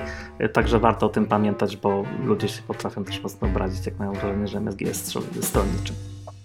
Tak, faktycznie. Tutaj jest trochę większa niż zazwyczaj odpowiedzialność na barkach i też trzeba mieć, wziąć to pod uwagę. No dobra, słuchajcie, to w takim razie ja już od razu mówię, że o awatarze to może innym razem. Chciałbym powiedzieć y, tylko o książętach elektorach, czyli o y, nowej grze karcianej w świecie Warhammera. Wydawnictwo, tak, wydawnictwo oryginalne to Cubicle 7, czyli też wydawnictwo, które zajmuje się czwartą edycją Warhammera RPG. Polski wydawca to Copernicus Corporation. Premiera miała miejsce w walentynki tego roku. E, oryginalnym autorem jest Martin Wallace. I o czym... Czy jest to może gra dla dwóch graczy? U, Martin Wallace, tu mnie zaskoczyłeś, bo to taki uznany projektant gier, który raczej y, karcianek nie robił. Y, to mów, mów, bo już jestem dużo ciekawszy niż że Warhammer. E, gra o... Pytam, czy dla dwóch... Dwóch do czterech Pytam, osób. Dla dwóch... Pytam, czy dwa, dla dwóch, dlatego że ostatnio jakieś scenariusze, które widziałem, reklamówki od y, Black Monk Games są właśnie dla dwóch graczy, także. Twarzą w twarz jest taki, jest taki zbiór tak. dla Cthulhu, tak. Eee, ta gra jest dla dwóch do czterech osób, około 40 minut gry jest na pudełku i co dziwne, faktycznie pudełko nie kłamie, to jest około 40 minut rozgrywki. E, no te 20, co tam sugerują, to może nie, ale w 40 myślę, że spokojnie można partię rozegrać. No i co? O co w tym chodzi? W, e, wcielamy się ideowo, fabularnie tutaj w, w książąt elektorów, czyli w takie jeżeli gracie na przykład w Total War Warhammera, to tam się to nazywa hrabiowie elektorzy. No oryginalnie to jest Electors Counts, ale w czwartej edycji mówimy książęta elektorzy, czyli takie bardzo ważne postaci w świecie Warhammera w Imperium, które mają swoje głosy elektorskie, które wybierają przyszłego imperatora. No i idea jest taka, że imperator umarł, wobec czego dogadujemy się poprzez wojnę, który, kto jest tutaj, kto ma najwięcej do powiedzenia. Taka elekcja. tak jest. Karl Franz II. E, tak. E, więc tak, Będziemy mieli swoje lokalizacje. Na początku każdy ma po jednej startowej. Tutaj trochę mnie dziwi wybór, bo mamy Altdorf, mamy, e, mamy Middelheim, mamy Salzemund, to jeszcze rozumiem. I z jakiegoś powodu czwarty jest Uberstrike, prawdopodobnie dlatego, że on fabularnie jest w tej nowej edycji trochę bardziej istotny, ale to jest no, miasteczko powiedzmy w porównaniu do tych pozostałych. Um, ale to jest tylko fluff jakby. Jest wspólna talia kart dla wszystkich, z której będziemy po kolei ciągnąć te karty. No idea jest taka, że będziemy się tymi naszymi kartami wzajemnie atakować nasze lokacje i bronić naszych lokacji.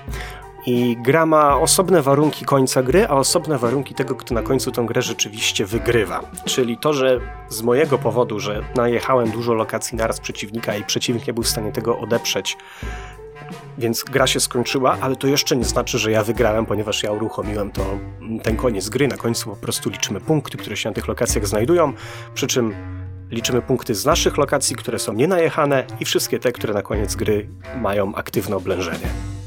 Czyli jeśli nie wygrywam, to mogę jeszcze komuś innemu zepsuć wygraną, kto mi nie pozwolił wygrać. Tak, ja na przykład tak miałem, kiedy pierwszy raz to grałem, trochę nie załapałem tej mechaniki, także ja odpaliłem ten koniec gry, ale mój przeciwnik zauważył, że może mi nie powstrzymywać tego końca gry, tylko po prostu wyłoży mnóstwo lokacji, które dadzą mnóstwo punktów i efektywnie zakończył grę, wygrywając po prostu. E, no i teraz tak, jeżeli chodzi o samą jakość wykonania tej gry, bo może zacznę z zewnątrz. E, grafiki jeżeli ktoś czytał podręczniki do czwartej edycji, to będzie rozpoznawał większość tych grafik, bo to są grafiki zaczerpnięte, widzę, głównie z tych podręczników. Nie wiem, czy z jakichś tam innych źródeł też, czy cokolwiek tutaj było robione na potrzeby samej, samej tej gry, ale to są e, w tym właśnie stylu czwartoedycyjnym wykonane grafiki. Tak samo nazwy, nazwy nawiązują do no, popularnych jakichś jednostek, postaci z świata Warhammera. Nie wiem, znajdziemy tutaj na przykład jakieś postaci, które się pojawiają w pierwszych opowiadaniach o Gotreku i Feliksie, czyli jest trochę takiego flafu. E, I wygląda to całkiem ładnie, muszę muszę przyznać. Pudełko jest stosunkowo niewielkie, wydaje mi się, że mogło być nawet mniejsze, bo to jest taka gra raczej do plecaka. E, także jeżeli chodzi o samą jakość wykonania, raczej się nie, raczej się nie czepiam. Poza tym, że uważam, że karty mogły być na transport troszeczkę lepiej zabezpieczone, e, ale to już tam taki mały szczegół. Natomiast jeżeli chodzi o jakość rozgrywki, to powiem tak. Nie ma dramatu, ale szału też zdecydowanie nie ma, niestety. Dużą zaletą na pewno tej gry jest to, że jest szybka, przez co jest dosyć dynamiczna i dosyć szybko dochodzimy do tego rozwiązania. Możemy usiąść do kolejnej partii. Ja tak w ciągu jednego wieczora zagrałem sobie bez problemu trzy partie i jeszcze starczyło czasu na coś innego. E, także to tempo gry jest fajne. Przy graniu nawet w kilka osób nie ma oczekiwania długiego na swój ruch, ponieważ im więcej osób gra naraz, e, tym mniej po prostu ruchów mamy możliwości do wykonania, więc generalnie szybko będzie ponownie nasza kolejka i to tak dosyć szybko płynie. E, ale jeżeli chodzi o flow flow tej gry, to mam wrażenie, że można tutaj dojść do pewnych tak strategii wygrywających. Jest to dosyć uzależnione od szczęścia, co może nie jest niczym niezwykłym dla karcianek, ale tutaj mi się wydaje, że jest to trochę bardziej uzależnione od szczęścia niż od innych. I jedna z moich, moich większych zarzutów do tej gry jest to, że niektóre z tych kart mają bardzo fajnie e, bardzo fajne umiejętności specjalne. Na przykład mamy tam mm, tą kartę, która jest tą carycą kislewską, czyli tam przywódcą Kislewu, przywódczynią Kislewu. I ta karta ma taką umiejętność, że pozwala tam, jeżeli twój przeciwnik najeżdża innego przeciwnika, to ty rzucasz tą carysę i teraz nie, nie, nie, jesteście moją Marią, teraz ja go najeżdżam, to jest moje. I brzmi to fajnie, prawdopodobnie jak teraz powiedziałem, ale w praktyce, żeby doszło do takiej sytuacji w grze, to jest prawie że niemożliwe. Więc czuję tutaj sporo zmarnowanego potencjału. Może to wynikać po części dlatego, że po dużych markach, jak właśnie Warhammer, oczekuję, oczekuję trochę podskórnie dużej gry może nie ogromnej, ale coś w stylu, nie wiem, chaosu w Starym Świecie, który osobiście uwielbiam, który wiem, że jest już absolutnie nie do dostania w tym momencie. E, czyli czegoś takiego na epicką skalę, powiedzmy, no bo to jest epicki świat, który tam wyrasta z bitewniaków i, i kojarzy nam się z czymś dużym, a ta gra zdecydowanie czymś dużym nie jest. To jest mały tytuł.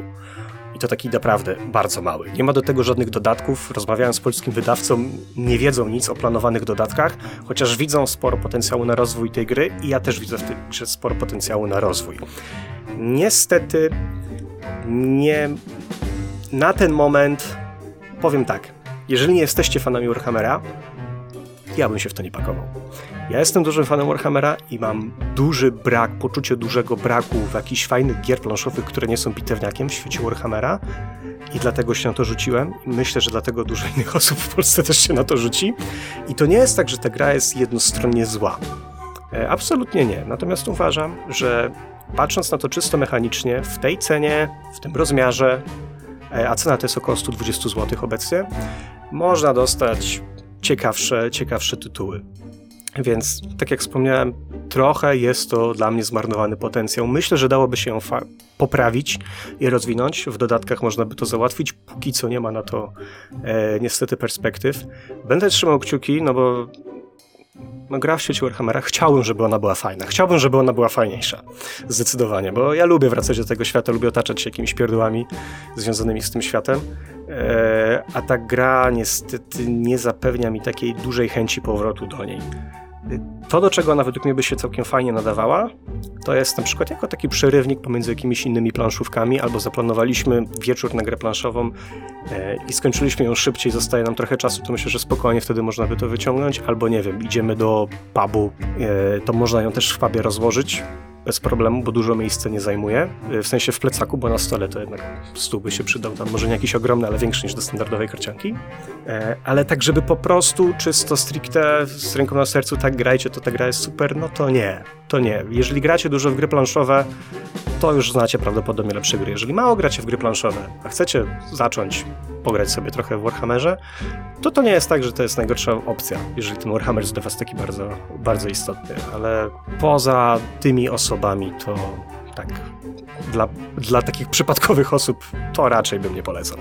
Okej, okay, a czy jako filler taki się faktycznie jednak sprawdza? No bo wydaje mi się, że karcianka 40-minutowa to taką rolę ma pełnić. To nie ma być główne danie wieczoru, tylko właśnie e, coś na start, coś do pubu, coś jak zostanie trochę czasu. Jeżeli tak do tego podejdziesz, to to jest ok, czy dalej słabe? Myślę, że wtedy to się nada, natomiast jeżeli mocno siedzisz w kaczankach, w grach planszowych i w filerach, to pewnie znajdziesz lepsze. Ale jako y, to, co jest w niej dos, to, co jest w niej całkiem fajne, to to, że właśnie w tym niewielkim rozmiarze faktycznie można trochę się pozastanawiać. Jest trochę elementu gry nad stołem, on nie jest jakby wpisany mocno w mechanikę tej gry, tak w zasadzie to w ogóle nie jest wpisany w mechanikę tej gry, ale jest, zwłaszcza jak się gra na więcej niż dwie osoby, jest przekonywanie, ej, najedź jego, spójrz, on ma dużo, a ja mam mało. Jest trochę takiego, mm, takich elementów. Poza tym, jako danie główne, nie sądzę. A i nawet jako ten filler, prawdopodobnie, z, no na pewno znajdą, znajdą się lepsze, ale wciąż nie jest to jakaś zła gra. Ona jest po prostu przeciętna i być może dlatego mnie to boli, bo ja chciałbym, żeby wszystko, co jest w Warhammerze było świetne. Może dlatego jestem trochę bardziej surowy dla niej, niż byłbym dla innych gier. Dobrze, słuchajcie, to jest cała treść taka merytoryczna, którą dzisiaj dla was mamy, powiedzmy, tak sobie nam schlebie. E, został nam wobec tego tylko patent na sesję. Patent na sesję. Orestes spogląda w przepaść za krawędzią mostu, ku kotłującemu się i przelewającemu w dole oceanowi przodków. Dusze jego pobratymców, krewnych i bliskich splatają się tam w dole w półpłynną, falującą mieszaninę odartych z cielesności bytów. Pomimo dzielących odległości, słyszysz szum przelewających się istnień i unoszący się ku górze, delikatnie ciepły podmuch zbiorowego oddechu. Orestes kiedyś do nich dołączy, wplatając się w łańcuch pamięci, uwieczniony w spiralnym tatuażu owiniętym dookoła jego przedramienia. Kiedy umrze, jego ciało zostanie zrzucone w przepaść. Może nawet sam zdecyduje się pewnego dnia na skok z wieży zmęczenia albo los, przebrany za pęknięte przęsło mostu lub sparciałą linę, przedwcześnie zdecyduje za niego. Przeznaczeniem każdego mieszkańca wieżowiska jest upadek, a drobne, wykonane tuszem znaki na skórze Orestesa są kroniką imion tych, którzy runęli w dół. Upadek jest naturalną częścią świata. Od dnia narodzin drapieżna siła ciążenia wyciąga swoje ręce po dzieci wieżowiska. Życie to ciągła obrona przed nieuniknionym upadkiem w dół to podłogi, kładki, mosty liny i uprzęże, starannie stawiane kroki i równowaga, gdy zawieje wiatr. Orestes unosi wzrok z nad otchłani i spogląda na panoramę swojego miasta. Wieżowisko to setki pionowych konstrukcji. Las kamiennych, żelaznych i szklanych budowli, długich i wąskich, wyciągniętych ku niebu niczym palce. Z każdym pokoleniem wieże miasta rosną. Nieustannej ucieczce przed oceanem przodków, który pęczniejąc z każdym spadającym w dół ciałem, zalewa kolejne dolne piętra. Ten architektoniczny wyścig ma jednak swoje nieprzekraczalne granice, bezwzględnie wyznaczone przez wytrzymałość materiałów i nieugiętą siłę ciągnącą świat w dół. Wiatr niesie do uszu Orestesa gwizdanie. Dźwięk przybiera na sile i niczym wachlarz rozkłada się w melodię tonów. To modlitwa patrzących w niebo, wygrywana na pustych szklanych butelkach, w które przelewają swoje oddechy, zamieniając je w knące ku górze nuty pełne niespokojnych pragnień podróży. To ci, którzy odwrócili się od przodków, planujący ucieczkę heretycy, palący ciała swoich zmarłych tak, aby płomień i powietrze uniosły ich popioły ku niebu. Nad wieżami miasta można dostrzec sylwetki należących do nich balonów, przemykające między nimi latawce i szybujące ludzkie sylwetki z łopoczącą błoną rozpiętą między ich ramionami. Czekają na dzień podróży, w którym zerwą liny cumownicze, odrzucą worki z balastem, a ciepłe ramiona prądów powietrznych poniosą ich jak dmuchawce nieznane. To był patent na sesję. Mamy nadzieję, że Wam się podobało. Jeżeli nie, to dajcie znać. Jeżeli tak, to też możecie, chociaż wiem, że raczej te negatywne emocje chętnie się wyławiają w komentarzach wszelakich. To wszystko chyba na dzisiaj, chyba że ktoś jeszcze chciałby na koniec coś dodać od siebie. Jak nie, to będziemy się już z Wami żegnać. Dziękujemy za to, że nas wysłuchaliście. Zapraszamy do kontaktu, do uwag, do wszelkich informacji, jakie chcielibyście nam przekazać. Info kontakt jest u nas tam dostępny gdzieś w opisie tego odcinka. Tak samo jak oczywiście chętnie przyjmiemy wszelkie lajki i inne tego typu socjalne, e, social mediowe elementy.